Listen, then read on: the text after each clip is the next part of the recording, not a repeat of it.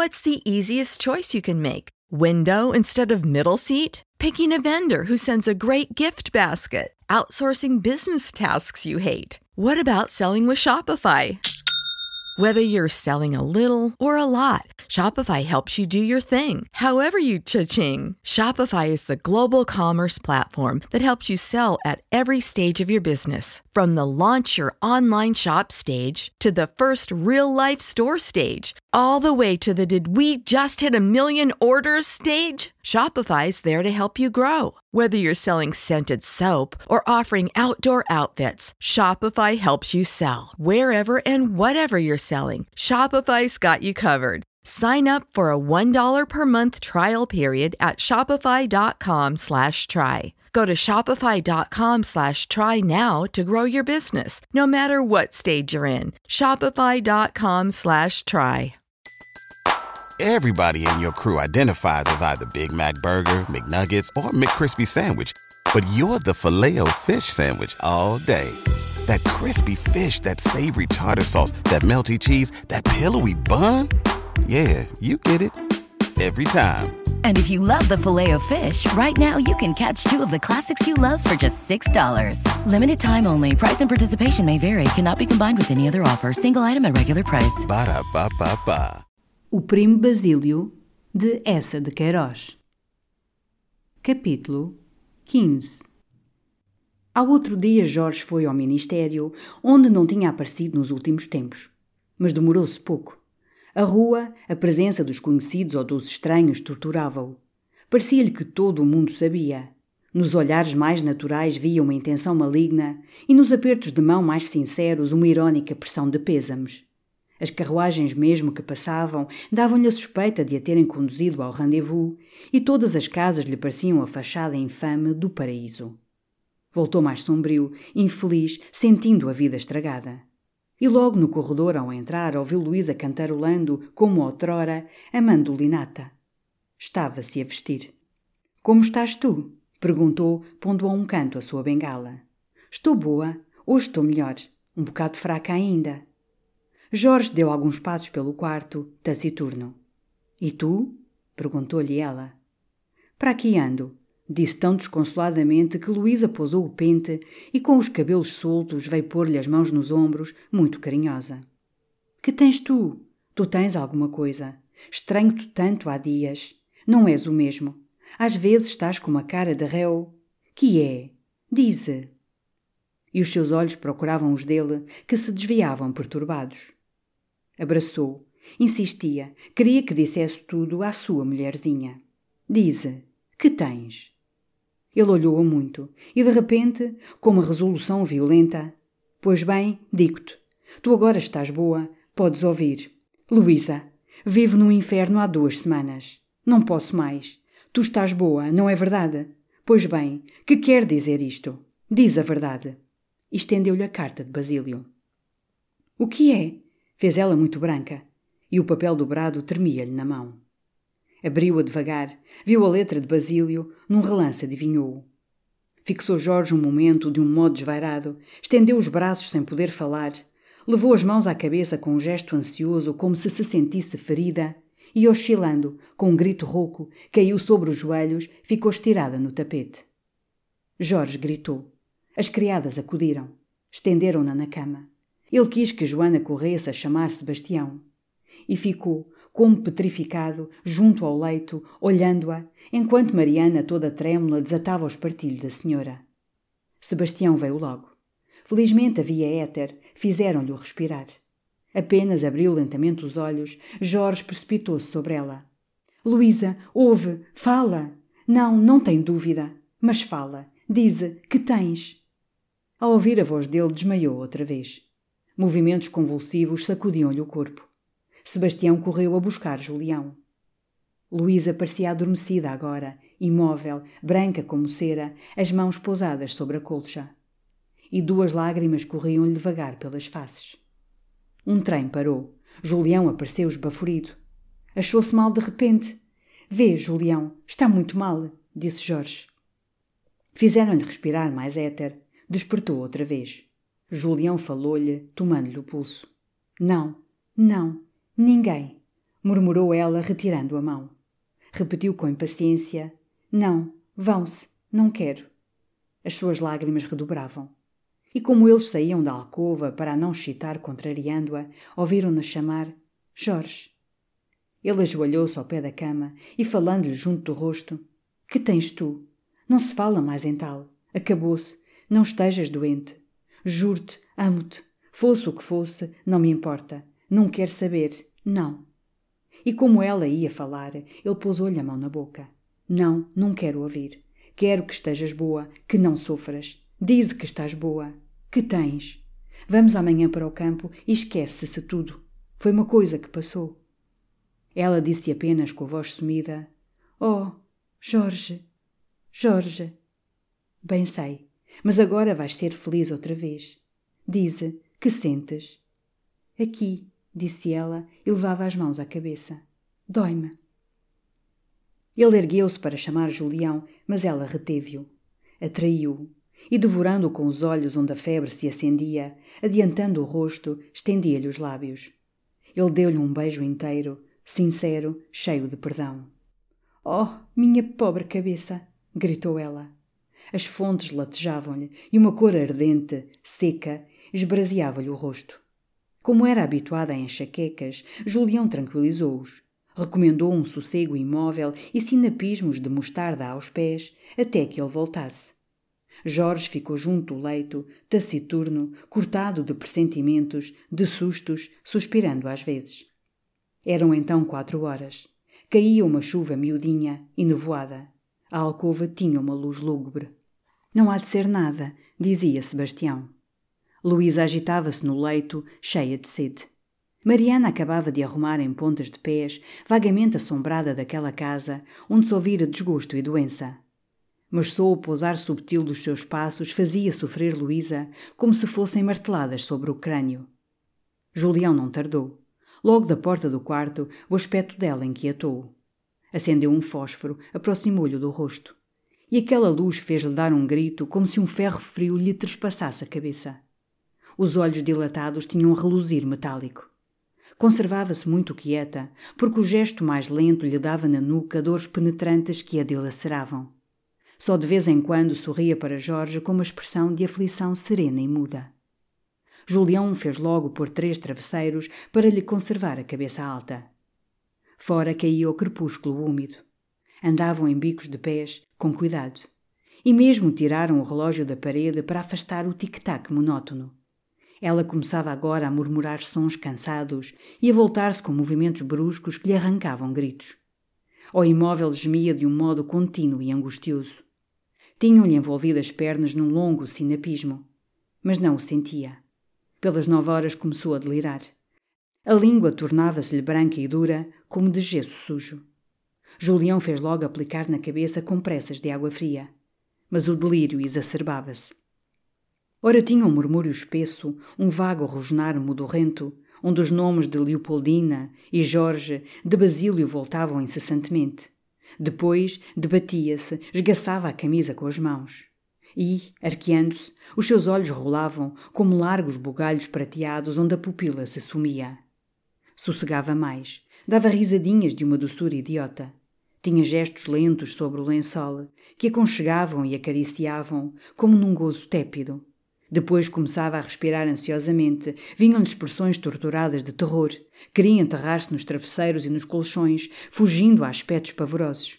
Punha-se então a apertar a cabeça freneticamente, pedia que lhe a abrissem, que a tinha cheia de pedras, que tivessem piedade dela. E fios de lágrimas corriam-lhe pelo rosto.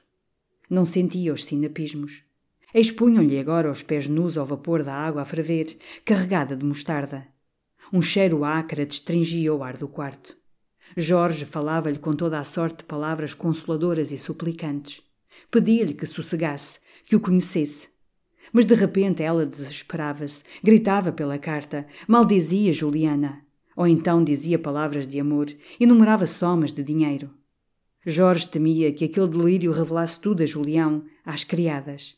Tinha um suor à raiz dos cabelos. E quando ela, um momento, julgando-se no paraíso e nas exaltações do adultério, chamou Basílio, pediu champanhe, teve palavras libertinas, Jorge fugiu da alcova alucinado, foi para a sala às escuras, atirou-se para o divã a soluçar, arrepelou-se, blasfemou.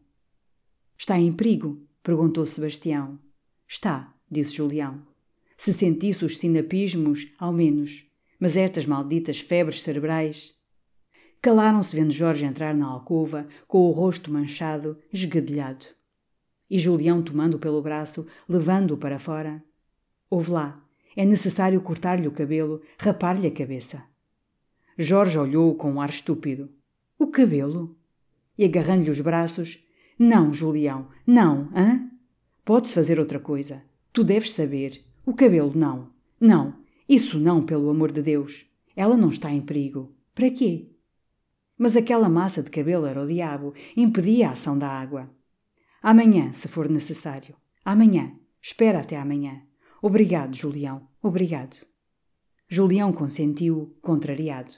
Fazia então umedecer constantemente as compressas da cabeça, e como Mariana trêmula, desjeitosa, molhava muito o travesseiro, foi Julião que se colocou à cabeceira da cama, toda a noite, espremendo sem cessar uma esponja, de onde a água gotejava lentamente.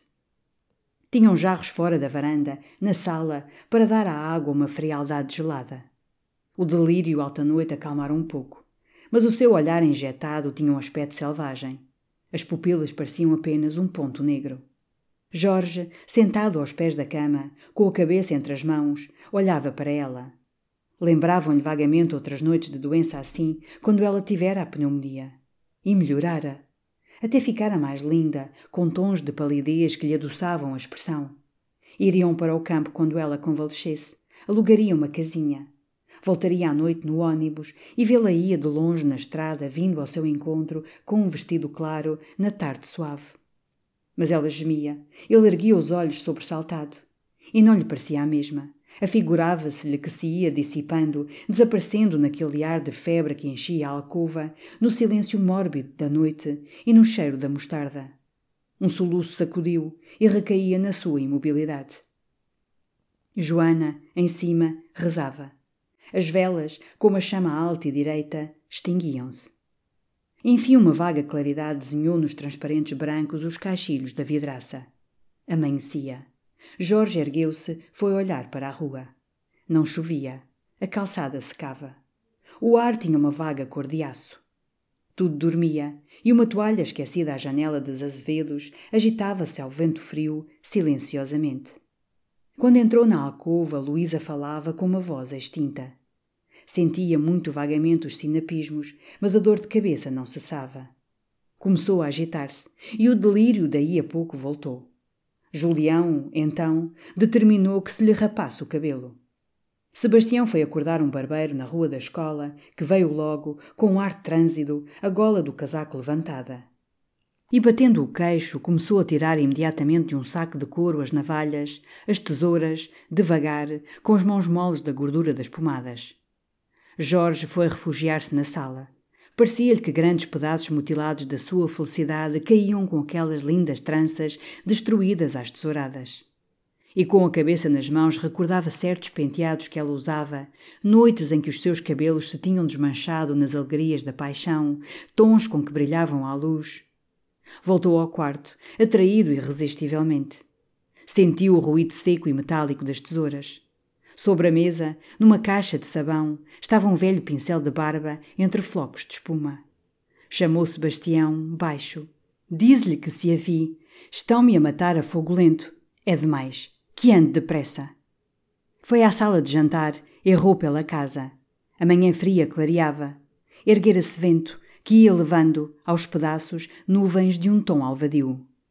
Quando tornou a entrar no quarto, o barbeiro guardava as navalhas com a mesma lentidão mole e, tomando o seu chapéu desabado, saiu em bicos de pés, murmurando num tom funerário: Estimo as melhoras.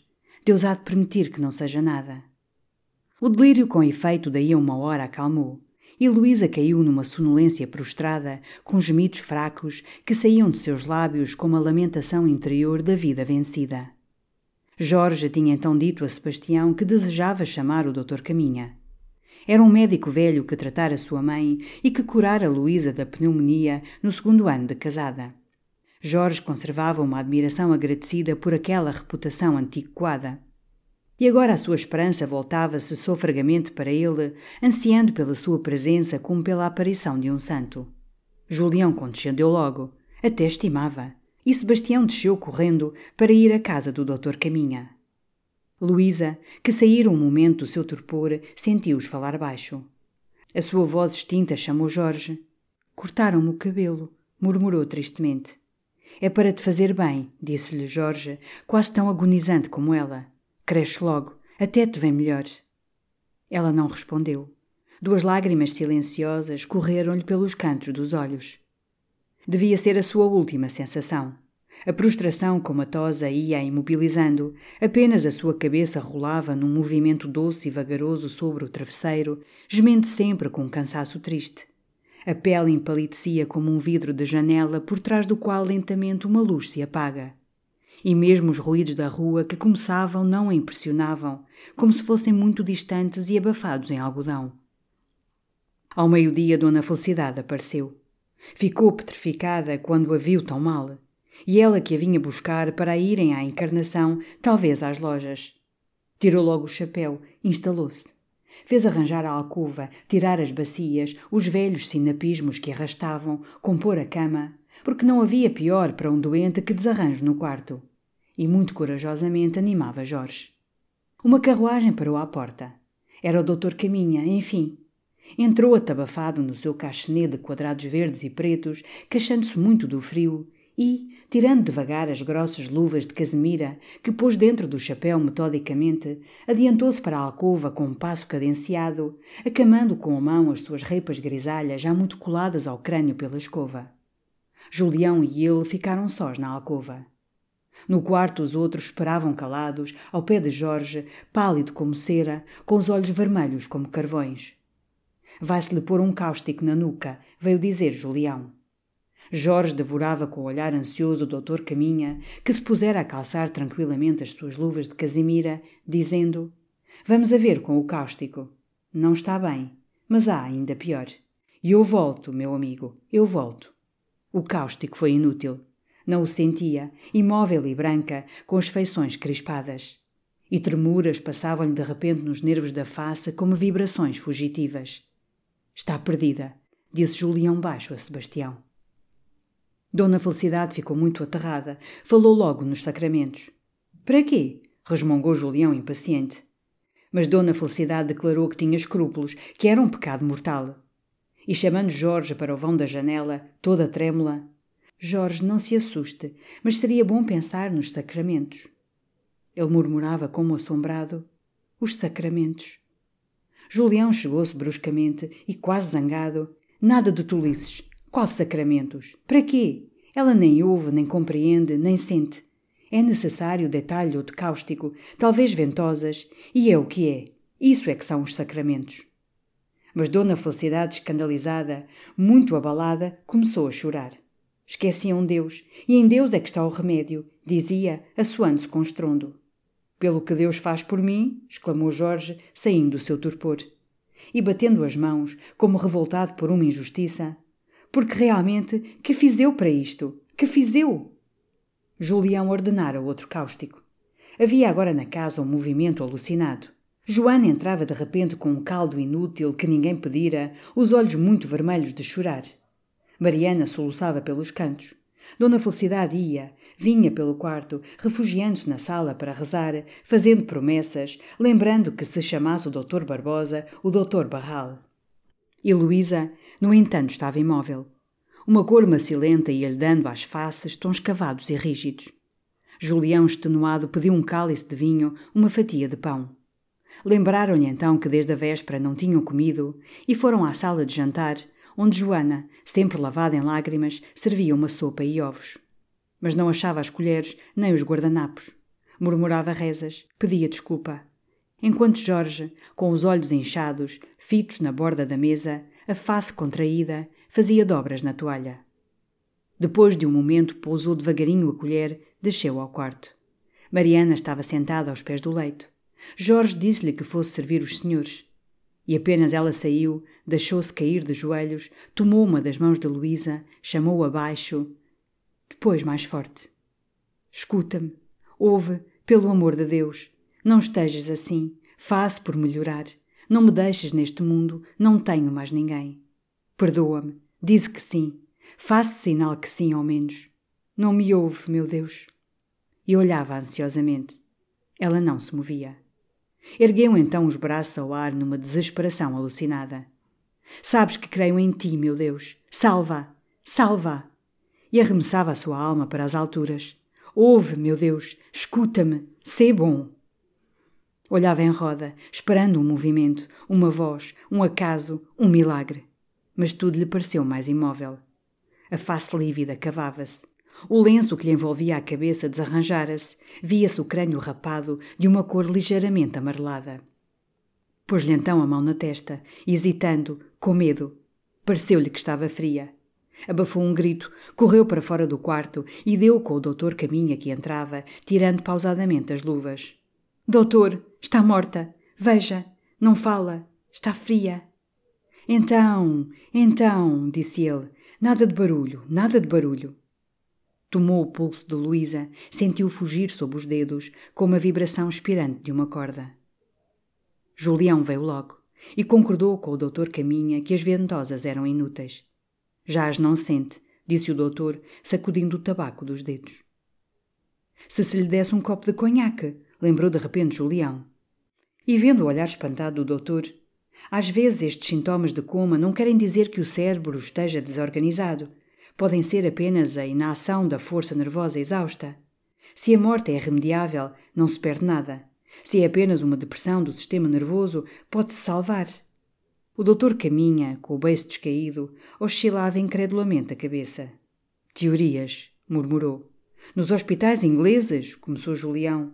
Doutor Caminha encolheu os ombros com desprezo. Mas se o doutor lesse, insistiu Julião. Não leio nada, disse o doutor Caminha com força. Tenho lido demais. Os livros são os doentes.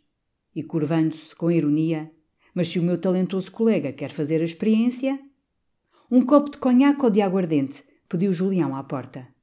E o doutor Caminha sentou-se comodamente para gozar o fracasso do talentoso colega. Levantaram Luísa. Julião fez-lhe engolir o conhaque. Quando a deitaram, ficou na mesma imobilidade comatosa. O doutor Caminha tirou o relógio, viu as horas, esperou. Havia um silêncio ansioso. Enfim o doutor ergueu-se, tomou-lhe o pulso, palpou a frialdade crescente das extremidades. E, indo buscar silenciosamente o chapéu, começou a calçar as luvas. Jorge foi com ele até à porta. Então, doutor, disse, agarrando-lhe com uma força desvarada ao braço. Fez o que se pôde, disse o velho, encolhendo os ombros. Jorge ficou estúpido no patamar, vendo-o descer. As suas passadas vagarosas nos degraus caíam-lhe com uma percussão medonha no coração. Debruçou-se no corrimão, chamou-o baixo. O doutor parou, levantou os olhos. Jorge pôs as mãos para ele com uma ansiedade humilde. Então não é possível mais nada? O doutor fez um gesto vago, indicou o céu. Jorge voltou para o quarto, encostando-se às paredes. Entrou na alcova, atirou-se de joelhos aos pés da cama e ali ficou com a cabeça entre as mãos num soluçar baixo e contínuo. Luísa morria. Os seus braços tão bonitos, que ela costumava acariciar diante do espelho, estavam já paralisados. Os seus olhos, a que a paixão dera chamas e a voluptuosidade lágrimas, embaciavam-se como sob a camada ligeira de uma pulverização muito fina. Dona Felicidade e Mariana tinham acendido uma lamparina a uma gravura de Nossa Senhora das Dores e de joelhos rezavam. O crepúsculo triste descia, parecia trazer um silêncio funerário. A campainha, então, tocou discretamente, e daí a momentos apareceu a figura do conselheiro Acácio. Dona Felicidade ergueu-se logo. E vendo as suas lágrimas, o conselheiro disse lugubremente: Venho cumprir o meu dever, ajudar-lhes a passar este transe. Explicou que encontrara por acaso o bom do doutor Caminha que lhe contara a fatal ocorrência. Mas muito discretamente não quis entrar na alcova. Sentou-se numa cadeira, colocou melancolicamente o cotovelo sobre o joelho, a testa sobre a mão, dizendo baixo a Dona Felicidade: Continua as suas orações. Deus é imprescrutável em seus decretos. Na alcova, Julião estivera tomando o pulso de Luísa. Olhou então Sebastião, fez-lhe um gesto de alguma coisa que voa e desaparece, com a face enterrada no leito. Jorge, disse baixinho Sebastião. Ele levantou o rosto desfigurado, envelhecido, os cabelos nos olhos, as olheiras escuras. Vá, vem, disse Julião. E vendo o espanto do seu olhar, não, não está morta, está naquela sonolência, mas vem. Ele ergueu-se, dizendo com mansidão: Pois sim, eu vou. Estou bem. Obrigado. Saiu da alcova. O conselheiro levantou-se, foi abraçá-lo com solenidade. Aqui estou, meu Jorge. Obrigado, conselheiro. Obrigado. Deu alguns passos pelo quarto. Os seus olhos pareciam preocupar-se com o embrulho que estava sobre a mesa. Foi apalpá-lo. Desapertou as pontas e viu os cabelos de Luísa. Ficou a olhá-los, erguendo-os, passando-os de uma das mãos para a outra, e disse com os beiços a tremer: Fazia tanto gosto neles, coitadinha. Tornou a entrar na alcova. Mas Julião tomou-lhe o braço, queria-o afastar do leito. Ele debatia-se docemente. E, como uma vela ardia sobre a mesinha ao pé da cabeceira, disse, mostrando-a: Talvez a incomode a luz.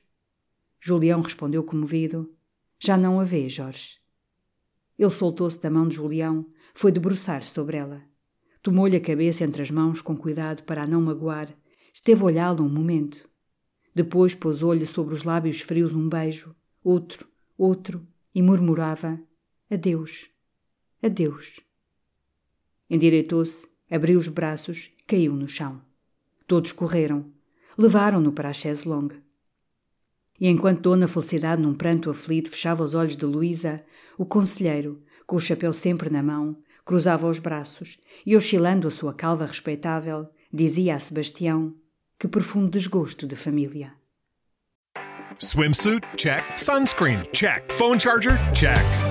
Don't forget to pack the 5 Hour Energy. It fits great in a pocket or carry on, and the alert feeling will help you arrive ready for anything. Now get 20% off when you use code 5HE Travel at 5hourenergy.com. Expires April 30th. One time use only, not valid with other discounts. Remember, visit 5hourenergy.com and use code 5HE Travel to save 20%. Everybody in your crew identifies as either Big Mac Burger, McNuggets, or McCrispy Sandwich. But you're the filet fish Sandwich all day. That crispy fish, that savory tartar sauce, that melty cheese, that pillowy bun. Yeah, you get it every time. And if you love the filet of fish, right now you can catch two of the classics you love for just $6. Limited time only. Price and participation may vary. Cannot be combined with any other offer. Single item at regular price. Ba da ba ba ba.